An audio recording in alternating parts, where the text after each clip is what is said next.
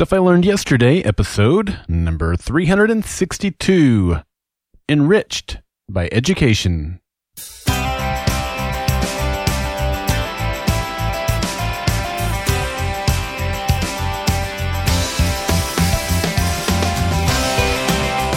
Welcome to Stuff I Learned Yesterday. I'm Daryl Darnell. This Saturday, I will be taking my daughter to her very first college football game, and I believe that if you aren't learning, you aren't living. In today's episode of Stuff I Learned Yesterday, I talk about my appreciation for education. Well, hello there. Greetings to you. Happy Monday, by the way. I hope you're ready for a great week. I know I am. And I, of course, am ready with today's fun fact. On this day in 1907, do you know what it is? November 16th, 1907.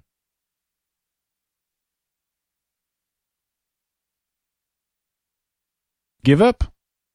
All right. On this day in 1907, Indian Territory and Oklahoma Territory collectively entered the United States as Oklahoma, the 46th state. Can't believe you didn't get that. Oklahoma is a name derived from the Choctaw Indian words Okla, meaning people, and Huma, meaning red the first Europeans to visit this region. I say this because, in case you didn't know, that's where I live. Uh, but anyway, they were the Spanish explorers in the 16th century. And in the 18th century, the Spanish and French struggled for control of this territory.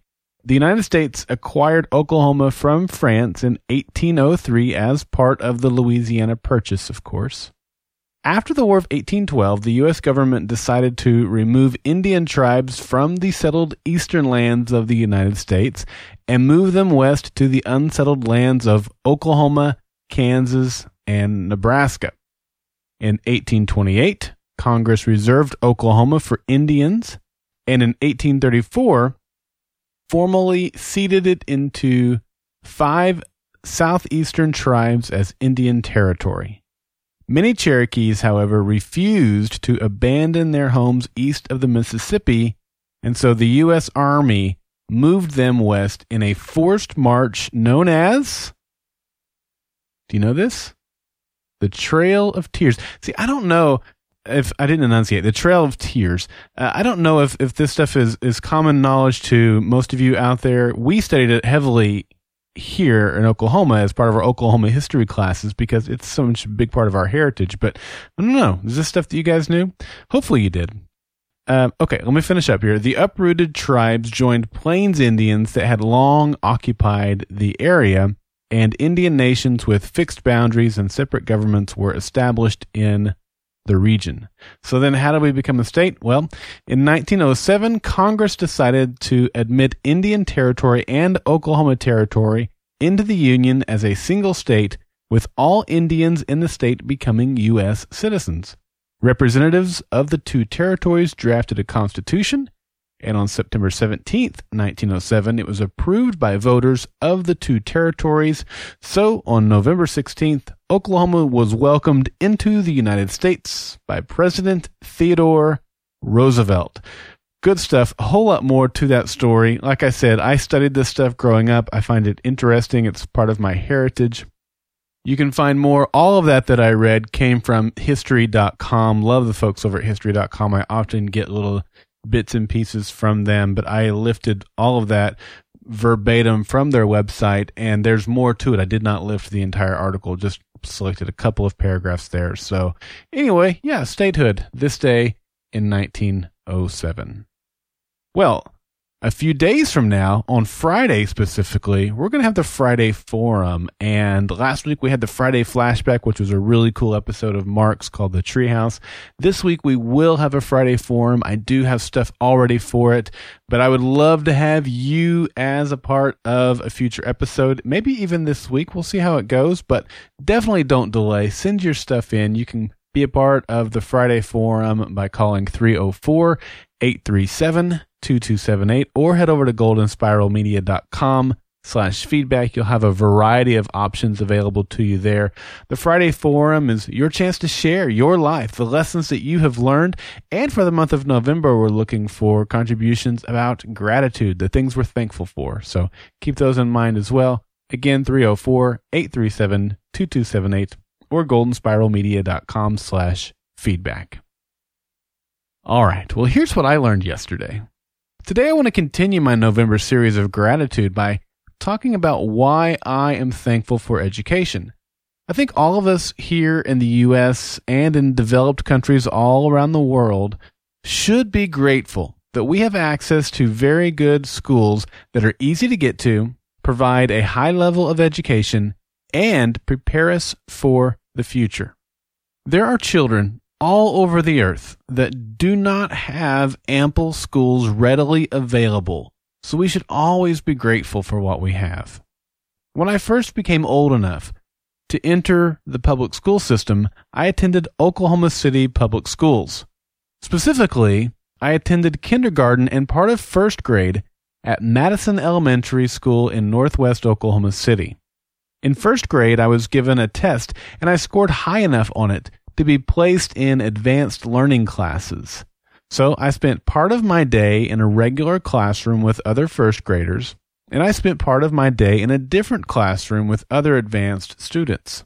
However, at some point in the school year, my family moved from Oklahoma City to Guthrie, Oklahoma, a town of about 10,000 people located about 30 miles north of Oklahoma City.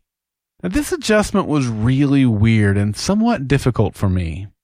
The only learning environment I'd ever known was what I had experienced in Oklahoma City. I remember asking my teacher several times when we would be going to the other classroom to study different things. And she always told me the same thing. She said that her classroom was that classroom and that we didn't have to switch classrooms. I don't know why, but I found that really confusing. For the rest of first grade, I felt out of place, and I don't recall having any friends. By the time second and third grade came around, I was adjusted. I made friends and I felt comfortable in the classroom. I don't recall ever asking about studying other things or visiting a different classroom, and I don't even know if I was in an advanced placement classroom. Besides not liking my third grade teacher and getting in trouble quite a few times for various reasons, it seemed normal. And then things changed again. After I completed third grade, my parents divorced and we moved again. This time we moved to a town called Wellston, which is about 35 miles northeast of Oklahoma City and had a population of about 850 people. Given the fact that I was in a brand new town and my parents had just divorced, you might think that I had a hard time adjusting. However, I don't remember that being the case. I had no problems academically. And I think that's partially due to the fact that I found myself using some of the exact same books in fourth grade at Wellston that I had used in third grade at Guthrie. Wellston didn't offer any type of advanced classes, so I'm guessing that I had indeed been in an advanced class at Guthrie and we were using some fourth grade books.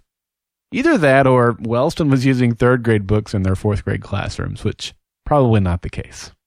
So the rest of my public school education can be summed up by saying that it was mostly an average educational experience. Since Wellston was a small town with a limited budget, we didn't really have a wide variety of classes to explore. As I got into high school and began selecting classes, I often felt disappointed. As a creative person with lots of interest in the arts, I found myself wanting a lot more. I had only two journalism classes, yearbook and newspaper. I took both of them twice. I had no drama, no orchestra, or no art classes of any type. Our school did offer band, and I think it offered choir, but I didn't take either one of those. Now, unfortunately, it wasn't just the arts that were lacking. In all other subject areas, we only had access to the state minimum required classes plus an occasional bonus class. That means that we had one English class available each year.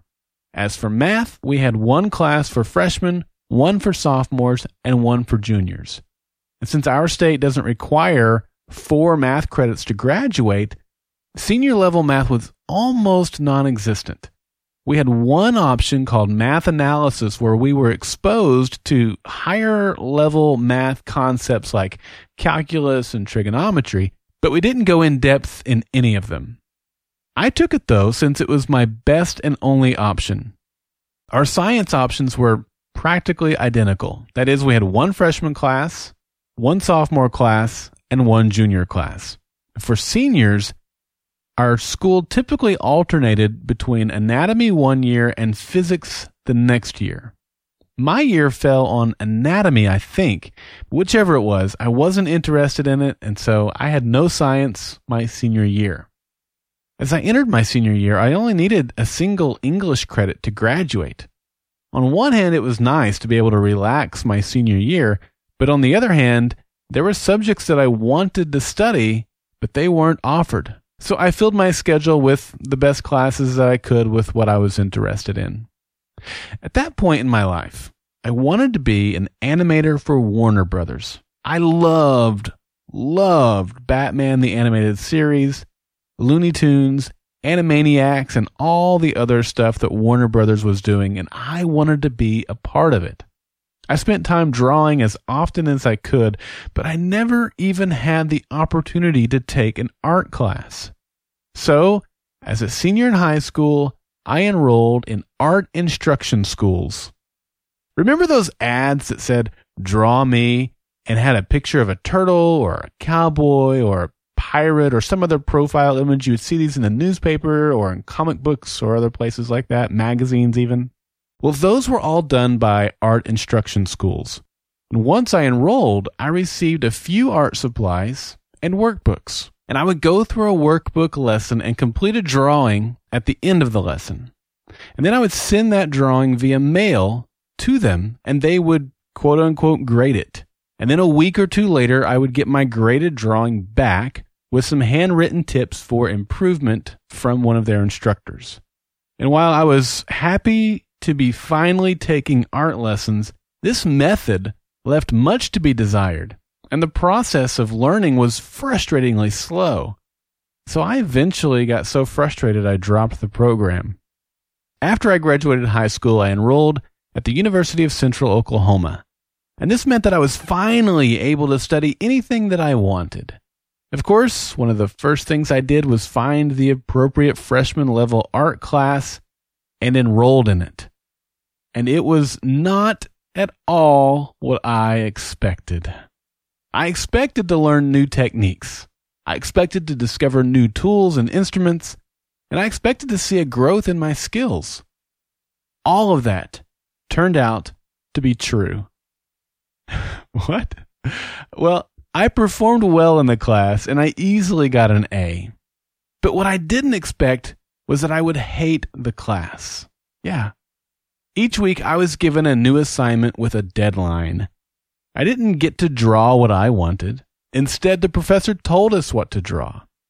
Whether right or wrong, I decided that this scenario was probably common. That is, if I did graduate and go on to do graphic design work or even animation for Warner Brothers, I would always have deadlines forced on me, and I would oftentimes be required to draw things that weren't of my choosing.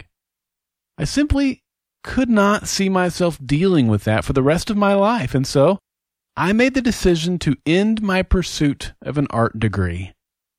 Looking back on it now, I think that that decision was too rash and short sighted. But it was such a shock to me at the time, I didn't see any other option. So here's what I learned. How does this story fit into this month of gratitude? It's simple.